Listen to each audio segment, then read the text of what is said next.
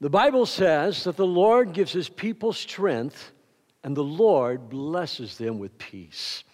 Look at your neighbor this morning and say, The Lord will give you strength. Now say, The Lord will give you peace. The, those of you sitting by yourself, look at me. The Lord will give you strength and grace and peace for those that are by yourselves today. 1 Peter chapter 4 and verse 10. God has given each of you a gift from his great variety of spiritual gifts. Use them well to serve one another. Join me in prayer, and if you're watching from at home, welcome. As Pastor Corey said a few moments ago, I want you to pray with me this morning too. Father, thank you on this Palm Sunday as we gather in your name to worship you. We ask, Holy Spirit of God, bless us with strength, bless us with peace and if in any way we lack that at all, Lord, I pray you will fill our cup to overflowing as we look at these truths together.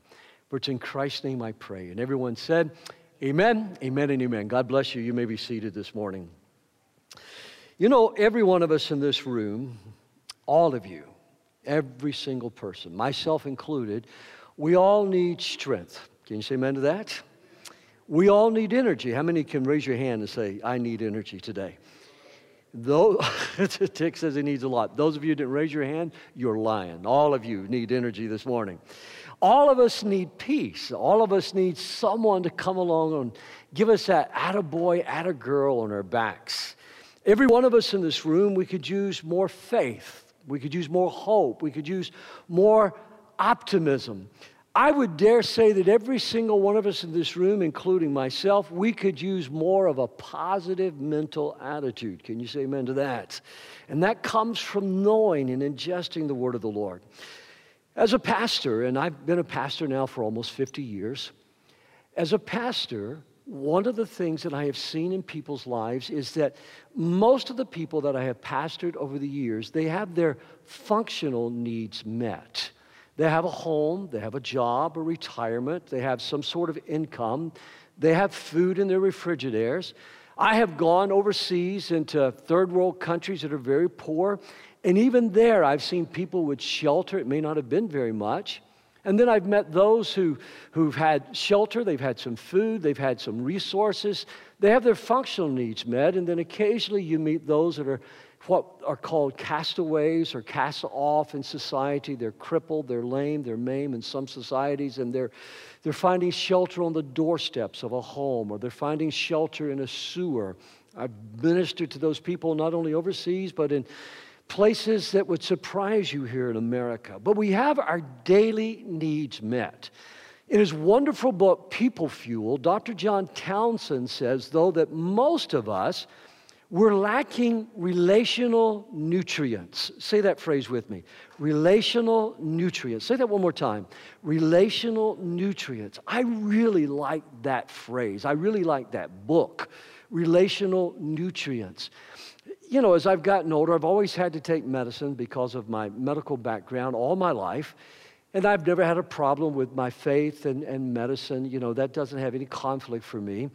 But as I've gotten older, I've learned to take more vitamins. And anybody like me in here, you take vitamins and you take supplements, and they're, they're nutri- I try to eat very, very healthy, but at the same time, I, I do. I, I get, when I take my medicine at night, I throw in these vitamins and I throw in these nutrients, and I'm fortunate enough that I can down them all with one big gulp of water and I'm done at one time. And I've seen others, it's one at the time, and they act like it's killing them, you know, and I was thinking I would rather die than have to go through that. But I gulp it all down at one time because I'm getting the physical nutrients that I need, but as I as I read the Word of God this week and as I was looking at and preparing for Good Friday service, there was a passage of Scripture that really stood out to me and brought back that phrase, relational nutrients.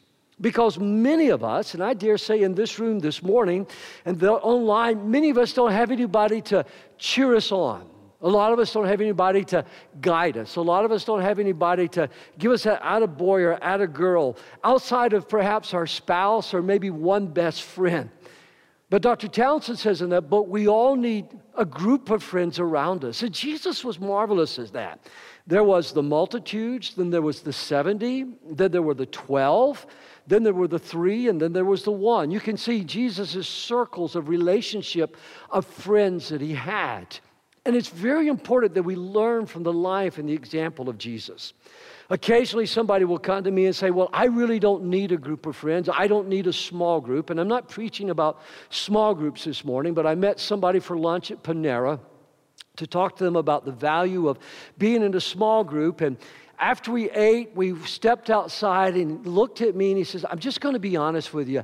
I think that God and I've got this under control. I don't need a small group. And I remember looking at him, and I didn't have time to share the story in the first service.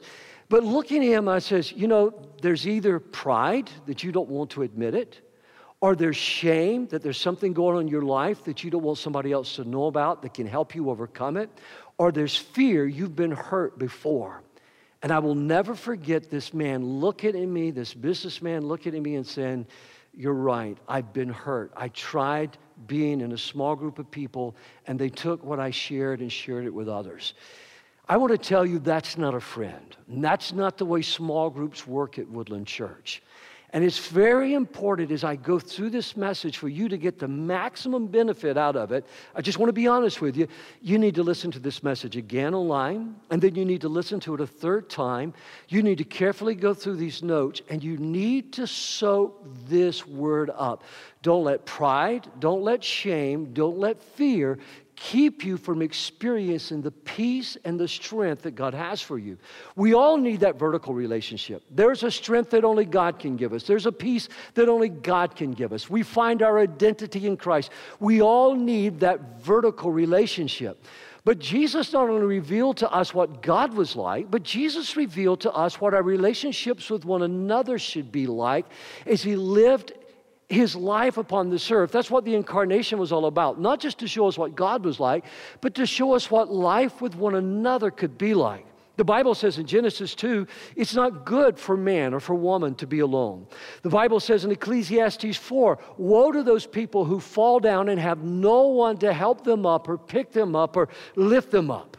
Now, here are two words that you might want to write down who help me, that help me when it comes to defining relationships. Those words are drain and gain. Say that with me drain and gain. I didn't hear you, so let's try it again. Drain and gain. Thank you. See, there are some relationships that I leave, I just feel so diminished. I don't feel replenished. I hear the complaint, the whining, the griping, the, all this kind of stuff. It is very, very diminishing. But then there are other relationships, like I had three different meals with three different people yesterday. And after every one of those meals, breakfast, lunch, and dinner, I left feeling refreshed. I left, actually, can I just be honest with you? I know this is going to sound very vain and cocky, but Pastor Corey, I walked out feeling like I was one of the smartest people in the world. I was one of the wisest people in the world. I was one of the most successful people in the world. And that's the secret of a person who knows how to build you up and to encourage you and help you grow. There have been other relations, meals I've walked away from or meetings and I've like, I am the dumbest person in the world. I am the biggest failure. I am never, I don't know anything. Those are those draining type of relationships. Let me take you back a decade ago when I was so sick. Many of you, some of you in this room, not all of you, but some of you in the room, you were part of the church then and in the second service as well, in the first service as well. But there were people that would come and just sit in the hospital with me. I had five major surgeries in three years, kept getting sick. I nearly died. I lost over 50 pounds. I've never been large to begin with. But I, I remember somebody walking in and just bursting out in tears when they saw me. But they, people that would sit there, and Pastor Corey, they would lay their hands on my arm. Some would lay their hand on my leg. And they would just sit there an hour sometime, just praying quietly, praying silently. I didn't have to talk with them. They didn't try to talk with me. They just sat with me. And I drew strength from that. And then there were other people that came during that time, and it was a difficult time. There were people who came in and said they didn't like something a staff member was doing in my absence and said, if you don't fire them, then I'm leaving the church, I'm quitting the church, I'm going to tell other people why. And I'd have tubes come and say, I'm not going to fire them. I had other people come in and they thought because I was sick, I didn't have any faith. And so they would come in and tell me, you know, I didn't have faith and they couldn't trust a pastor that was sick, and so they would leave the church. I had other people come in and they brought in their resumes and says, I need you to help me find a job. There were people that I found jobs for, then they would come in and tell me, you know, they were going to leave the church. There were people that were draining me, and I remember the doctors and the nurses coming in one day and saying, if you don't put a stop to these people coming into your room, they're draining life out of you. We're trying to save your life and they're sucking life out of you. So remember those two words drain and gain. There were people who would build up and encourage, and then there were people that were like spiritual and emotional vampires. I was, I was friends, he's in heaven now, with the pastor of a very large church, very successful church. I have a whole file of stuff, of things that I collected from him that he encouraged me with. But his church got to the place it was so big that he could no longer be accessible to everyone. And, and he had been hurt through the years. And I remember he was talking to me. He had this magnificent study, it was half the size of this sanctuary. And I, just this magnificent study, and we're sitting there one day, and he's telling me about some of the struggles and struggles that he was going with. I preached for him frequently. And I asked him one day, Pastor, who, is your, who are your friends? And he shared something with me I'll never forget. And it was a life lesson. I have taught this leadership lesson all across America, I've taught it overseas. He said to me, I have been hurt so many times by people that I led into my life, and they have taken what I have shared with them and they've hurt me with it. That the only people I let close to me are my wife and my son now. And friends, that is not what the church is all about. And that's part of what I want to talk to you about this morning. Because all of this became real to me looking at the scriptures as I was preparing for Palm Sunday today. God's promise for how He gives us peace and strength. Jesus entered Jerusalem on Palm Sunday. He came through the eastern gate that is all walled up now, that his enemies have bricked up and walled up because, you know, when the Muslims controlled Jerusalem, they decided to brick it up because of the prophecies that Messiah would come through that eastern gate. And I want to tell you something when Jesus comes again, ain't no wall going to hold Jesus back. Can you say amen to that? But Jesus came riding in on a donkey, as was prophesied by the prophets, and the children and the people were lining the streets going, Hosanna, Hosanna. Last week, Becky was talking about this to the children in children's church, and one of the kids spoke up and said, Miss Becky, it was a Jesus parade. Isn't that cool? A Jesus parade. Jesus is walking, is, is riding through, but the whole reason Jesus came was so that he could go to Calvary to die for your sins and my sins. He, the whole reason he came was because he knew he would give his life for us so that we could be born again. But in between that entrance into Jerusalem and between the cross, Jesus takes some friends of his with him to the Garden of Gethsemane, Matthew 26 and verse 38. And Jesus told them these words My soul is crushed with grief to the point of death.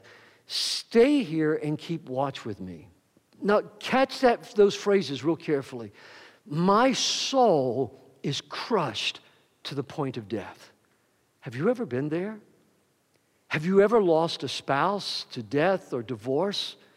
Have you ever had a son or a daughter that's turned their back upon you and said they don't love you anymore?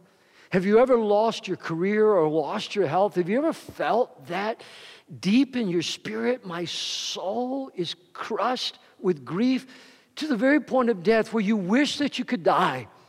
Have you ever been to that point where you just wish that you could die? A number of years ago, I was in Montgomery, Alabama, and there I was.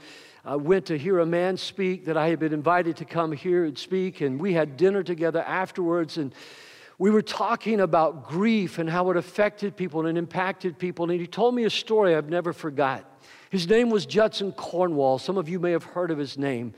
But Judson said, I, I was so overwhelmed and I was so crushed with grief that I really wanted to die.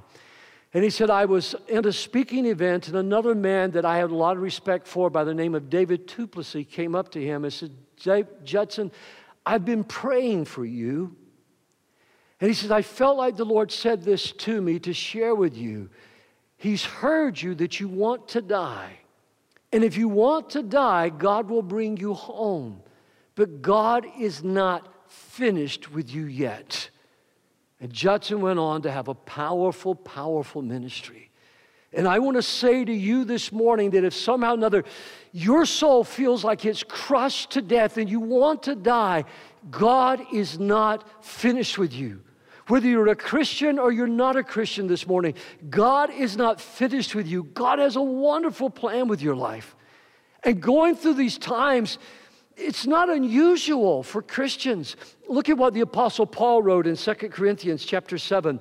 God who knows how, who always knows how to encourage the depressed, encouraged us greatly by the arrival of Titus. Now I want you to compare these two experiences. Jesus is in the garden. He asks his friends to stay awake with him. He doesn't ask them to talk to him. He doesn't ask them to have conversation. He just wants his friends to be present with him. But they went to sleep, and rather than be present with him, they gave in to their fatigue. They gave in to how tired they were. But on the other hand, when Paul is at this same place and he's depressed, somebody comes into his life and he causes Paul to gain. He causes the church to gain. There are people like that in our lives that when they come into our lives, we're replenished, we're built up, we're not diminished. Something about their presence in our life, they don't have to say a lot, they're just there and they build us up in our holy faith.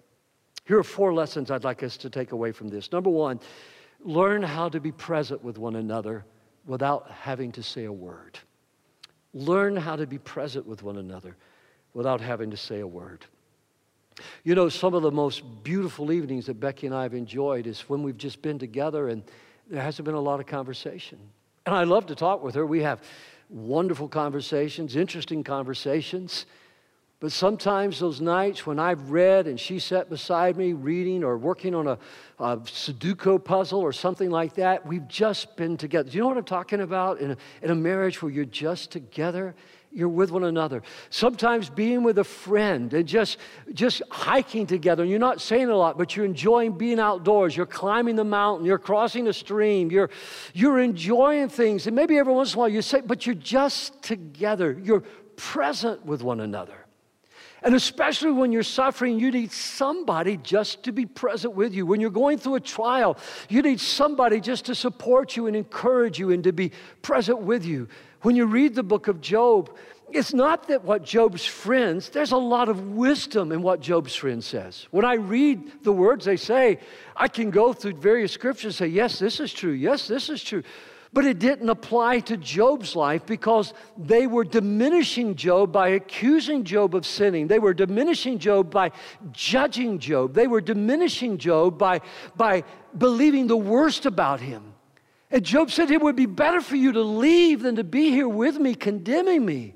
How much better if his friends had just learned to be present with Job, be quiet with Job.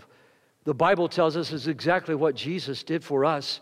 When he was born for us, the Bible says, the angel said, they will call him Emmanuel, which means God is with us.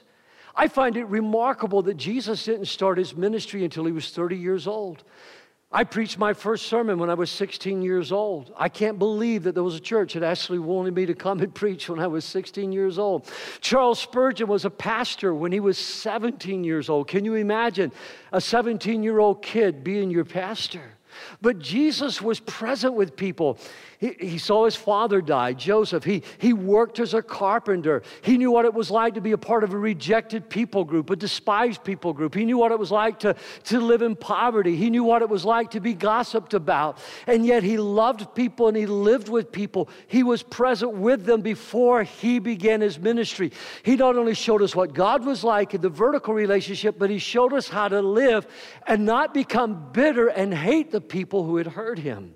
It's the reason the Bible says in Proverbs 17 and verse 17 that a friend is always loyal. Say that with me. A friend is always loyal. Say it again. A friend is always loyal. If you're not always loyal, you're not a friend. If you break the trust of someone that you call friend, you've not been a friend. Now, being loyal doesn't mean that you're not willing to confront a friend privately. Being loyal doesn't mean that you're not willing to define reality for them, but you're going to be there with them all the way through as you define reality. Does that make sense? Do you follow what I'm saying? So a friend is always loyal. A friend will always speak up for you. A friend will always have your back. A friend will always be there with you. A friend just basically does for you, you do for a friend what you wish somebody would do for you. That's how you measure friendship. The Bible says in Romans 15 7, honor God by accepting each other as Christ has accepted you. Now, think about this carefully. Look at it. Let's read it out loud. Honor God by accepting each other as Christ has accepted you. That says two things to me that Christ went deep into our lives by accepting us, He took our sins upon Himself, and He went wide in our lives by saying, I will always be with you. Yesterday morning at breakfast, I told someone that I was meeting with, I said, Listen, I love the prayer. It's a wonderful prayer. Christ around me, Christ above me, Christ beneath me. But the greatest truth is this that Christ is within me. Christ lives in me. He lives in you, the hope of glory. You say, Pastor, it's difficult to live like that. I can tell you it's difficult to live like that. It means you have to simplify your life. You have to declutter your life. You have to learn to listen like Jesus listened to people rather than always wanting to give advice or always want to tell them what to do. And you say, Pastor, how do I do this? You learn to spend time with Jesus in prayer and worship. And people sometimes say to me, Pastor, will you teach me how to pray? And I said, I will teach you if you'll come to church on Sundays. Because when you come to church, we agree with one another as we pray together. When Pastor Corey led us in prayer this morning, we're, we're listening to Pastor Corey. We're agreeing for healing. We're agreeing for comfort. We're, we're learning how to pray as Pastor Corey prayed. We're learning how to discern the body of Christ as Pastor Corey led us through taking communion. We're hearing the word of the Lord this morning preached, and we're praying the Word of God back. And that doesn't mean we always like the Word of God. We may be skeptical about something we hear in the Word of God. We may be angry about something we hear in the Word of God. We may be fearful about something. We may be hopeful. We may be joyous. We may be going, yes, yes, yes. But all of those emotions and feelings, we pray them back to God. God calls that prayer. That's the reason the Psalms are so meaningful to us. So if you want to learn how to be present with people, learn you not only need the vertical time, but you have to go deep and wide with people by spending time with them. So, can I ask you this question? Who is present with you? Who can you count on to walk with you through life? I'm not talking about your husband or your wife. I'm not talking about your just one best friend. But what's that small group of people relationally that are always present with you? Number two, Give grace to one another. Give grace to one another. Grace is when God gives me what I don't deserve.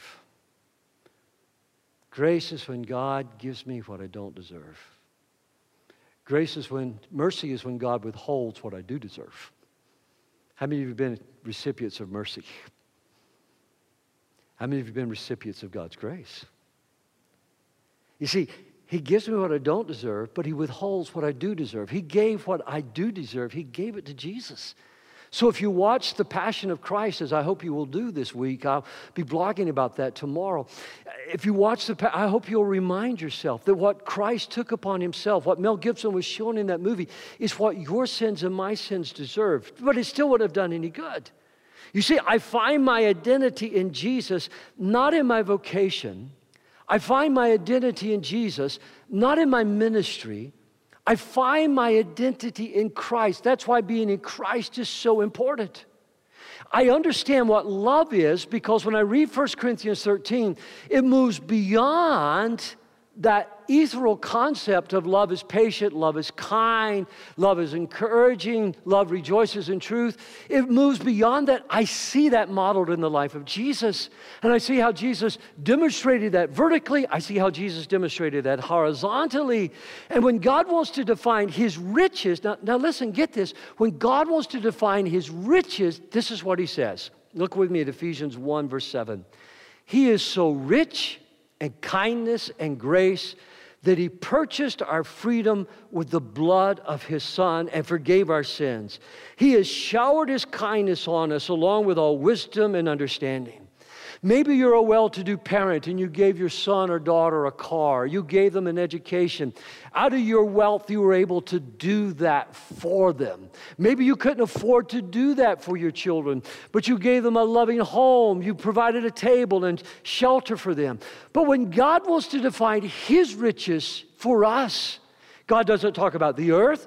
God doesn't talk about food. God doesn't talk about silver. God doesn't talk about gold. God doesn't talk about wealth or fame or fortune. God defines his wealth that he purchased us with the blood of his son, Jesus Christ. Can we give him a hand of praise this morning? That's the wealth of God's love for you and me. And out of that, we understand how Jesus loved, affirmed, encouraged, energized, inspired people to faith and hope and love. The Bible even goes so far as to say this that glorious speech is like clover honey, good taste to the soul, quick energy for the body. Let's read that. I mean, that's a, that's a great verse to memorize. This is a great verse for marriage relationships. I'll be talking to a couple that I'm doing their wedding this week. I'll be using this verse. Glorious speech, read it with me. Glorious speech is like clover honey, good taste to the soul, and quick energy for the body. Every once in a while, I'll go to the cabinet. I have my own private jar of honey. Everybody knows that I'm going to stick a spoon in there and I'm going to dip it out. And, and I may get one or two teaspoons, but it's amazing. The honey just lifts me up, it picks me up. It's a quick energy shot, but also, since it's local honey, it gives me some nutrients that I need to help protect me from you know, any respiratory things or things like that in our community. However, the Bible says too much honey is bad for you. Because think about that word energy. How many of you have ever drank too much Mountain Dew? How many of you have ever drank too much Red Bull? How many of you have ever drank too much coffee? And you just, you, you, I wasn't really asking you to raise your hands on that, but confession is good for the soul. You know, I've read of gamers dying from heart attacks because they drank too many Red Bulls. We got a man in the church that told me he had to quit drinking them because they, he just got addicted to them. Listen, there's, you may get too much honey, but you'll never get too much encouragement. You may get too much honey, but you'll never get too much grace. And so we need to learn how to give grace. So, my question is who gives grace to you? Who gives grace to you? And my follow up is, who are you giving grace to? Who are you giving grace to? And then, thirdly, this morning, be truthful, but be kind. Be truthful, be honest, but be kind. Don't flatter people. The Bible says if you flatter someone, you're laying a snare for their feet. You're trying to trip them up. They want something from you. Those three meals I left yesterday, I didn't feel flattered. Matter of fact, I was challenged at every one of those meals that I was talking about.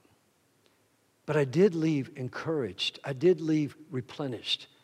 Matter of fact, I showed someone something that I was working on, uh, and my, I pulled out my mind map and I said, Would you just take a look at this? And if I'm missing something, if I'm not defining reality correctly, I need you to be truthful. I don't need affirmation. I'm very confident, but I just need you to be truthful. And I, I stepped away to get something to drink, and when I came back, he looked at me, he says, When I look at that mind map, I see you. I see your heart. I see your passion. This is all you. And it, it, I found, you know, by being willing to submit my life to somebody else to take a look at and say, give me your honest opinion on this. You see, you can define reality, you can be truthful, and you can be kind and encouraging. How many of you have ever had somebody be truthful with you and you felt judged and you felt condemned when they were truthful with you? Yeah.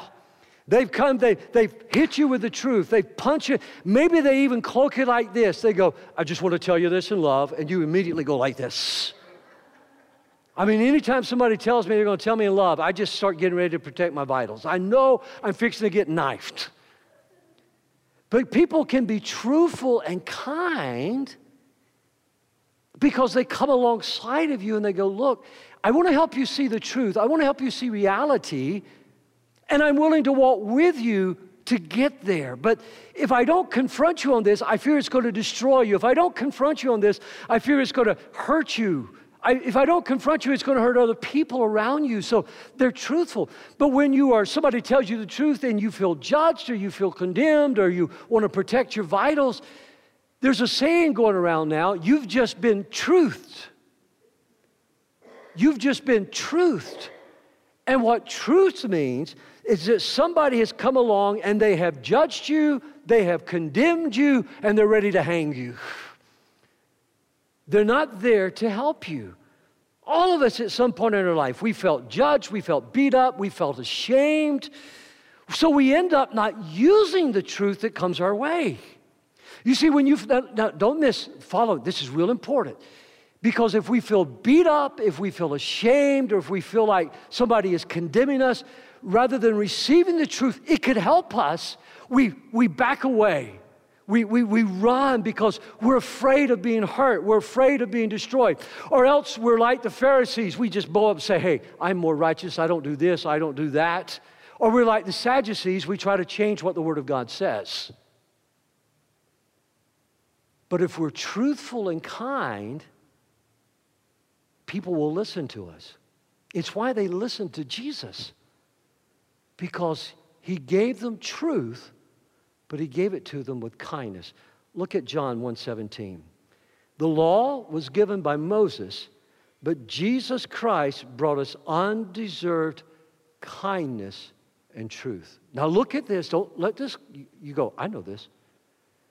Jesus brought us undeserved kindness and truth. Jesus gave you kindness before he gave you truth. Say it with me. Jesus gave me kindness before he gave me truth. One more time. Jesus gave me kindness before he gave me truth. People listen to kind people. Proverbs 19:20 says, "Get all the advice and instruction you can so that you will be wise the rest of your life." I want all the instruction. I want all the truth. I'm a learner. I daily try to learn. I daily write something in my journal that I've learned that day. I try to learn every day. But I find myself learning not from the critics, but learning from those who are kind.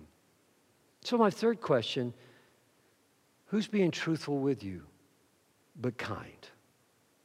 Who helps define reality in your life? And then my second question is who are you being truthful with, but they're listening to you because you're kind? And then finally, this morning, be invested before you give advice. Be invested. Put skin in the game before you give advice. I've probably shared this illustration 20 times at Woodland over the, this is going to sound long, over nearly the quarter of a century that I've been your pastor. Doesn't that sound like a long time? The full meaning of that phrase hit me right between the eyes this week. We've walked together for nearly a quarter of a century, over 23 years. But this illustration, it never loses its punch to me. I'm in a hotel room. There's a little boy caught in a canal during a flash flood in LA. You may have saw this on CNN. I'm mesmerized by it. People are on the banks of the canal. They're putting out sticks. They're throwing life preservers out with ropes. They're trying to help the little boy get back to safety. He just fell in and he's being swept away and he's going to drown. And but nobody's getting in the water with him. And finally a, a first responder helicopter comes down and is flying over the boy and they're sticking poles they're sticking nets they're putting rafts and things that they're trying to get the little boy. And finally the little boy is just giving up. He's weak. He's tired. And one of the firefighters dives in with all the gear on. He dives in and he grabs the little boy. And fortunately he's strong enough to swim against the current and to get to the side, and he saved the little boy. And I'm standing in front of the TV going over and over in my spirit, That's Jesus. That's Jesus. Jesus didn't just watch us from heaven in our struggle, He left the throne room of glory. He dove into this world of sin, He dove into this world of brokenness, He dove into this world of misconception, and He rescued us by coming and not only showing us vertically what God is like, but showing us how to live among us. And we celebrate this this Palm Sunday and this Easter Sunday, Christ became one of us. Somebody give him a hand of praise this morning. Hallelujah. Jesus had skin in the game. You say, Pastor, how do I do that? I can only tell you how I do it. People come through every Sunday and whisper in my ear, Will you pray for this? Will you pray for that? Typically, I always say, Will you text me and remind me? And then between the services, I do what I did this morning. I go straight to my office. I write down as much as I can remember and then hope the other people text me. And I keep my word. Look at me. I keep my word and I pray. Sometimes I send a verse of scripture. I'm putting skin in the game. It's one thing to tell them at the door, to tell them at the altar, to tell you from the pulpit that I'm praying for you. I want skin in the game. And I find people suddenly find hope and encouragement, and they don't feel alone because I want to be willing to be present in their life. This has always been my prayer. If I write you something personally, I usually put Colossians 1 28, 29. I do labor with everything within me to preach the gospel. But I remember when God made this scripture real to me. His preaching will turn the hearts of fathers to their children and the hearts of children to their fathers. Otherwise, I will come and strike the land with a curse. I want to see parents' hearts turn toward their children and children's hearts turn towards their parents. And it takes time to parent this way. I want to see husbands and wives with their hearts turned towards one another. I want our church to be turned towards the heart of lost people. That's what we mean by celebrating God's love, by persuading lost people to become passionate followers of Christ.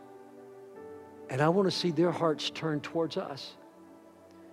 Then the Bible says, don't just listen to God's word.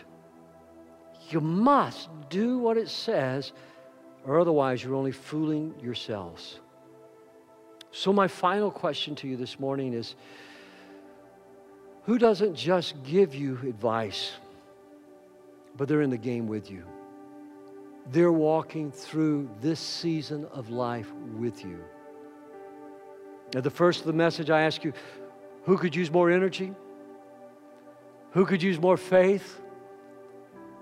Who could use more peace? Who could use more of a positive mental attitude? And across the room, and in the first service across the room, we all confess we need that in our lives. Who's doing that with you, and who are you doing that? Look at me, look at me, don't miss this. But who are you doing that for this week? Let me go back to the pastor I was talking about. He's a great man. He's in heaven now, but he was a great man, and I loved him dearly. But I told him what I'm going to tell you. It takes three, four, five logs to build a good fire. But if I pull one log out of that roaring fire and pull it off by itself, that log is going to die. It's not me and Jesus got our own thing going. It's not me and Jesus got our own thing worked out. I need that vertical, but I need people in my life as well. If Jesus said, My soul is crushed, there are going to be times in my life, in my wife's life, in your life, maybe our life as a congregation, your children's life, where we're going to need somebody to be present. And I've decided that I want you and me and this church to be the Titus that greatly encourages others. Can you say amen? Stand with me this morning. I want to pray with you. Father, in the name of Jesus, would you help us to learn how just to be present, not to judge, but just to be present, just to be willing to sit and pray. How I remember the touch of those hands and those prayers. Father, secondly, I ask you to help us give grace to one another, to give to others what they may not deserve, but to give out of what we've been given. I ask you to help us to be truthful, but be kind.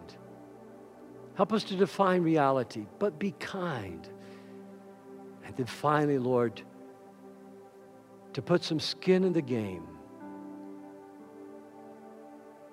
to be willing to walk with someone, whether it's with Jesus in the Garden of Gethsemane, or whether it's with Paul when he was greatly discouraged and distressed, or whether, Lord, it was a woman caught in adultery, or Father, whether it was a layman who cried out, Have mercy, have mercy. Father, make us that kind of people. And every head is bowed and every eye is closed. And those that are watching online today, I'm so glad you're with us. And those that are here, if you've not given your life to Jesus, He loves you. And so on this Palm Sunday, I'm inviting you to give your heart to Christ. Christ has already accepted you, He's already forgiven you. It's just up to you to receive what God has done in your life. So, would you pray this prayer with me? Just pray it honestly, just pray it quietly if you want to, or you can pray it out loud, but say, Heavenly Father, thank you for showing me the wealth of your kindness through the blood of your Son so that my sins could be forgiven. I don't understand it all, but as much as I know how, I receive you into my heart and life as my Lord and Savior. In Jesus' name. Amen, amen, and amen. Now may the Lord bless you. May the Lord make you the people who give grace. May the Lord make you the people that are willing to be present. May the Lord make you the people that are willing to define reality and yet be kind about it. And may God make us willing to take up our cross and put skin in the game. And may God in turn bless us with people that will be all these things with us and for us to the glory of God. In Jesus' name I pray. God bless you. Go in peace and happy Palm Sunday.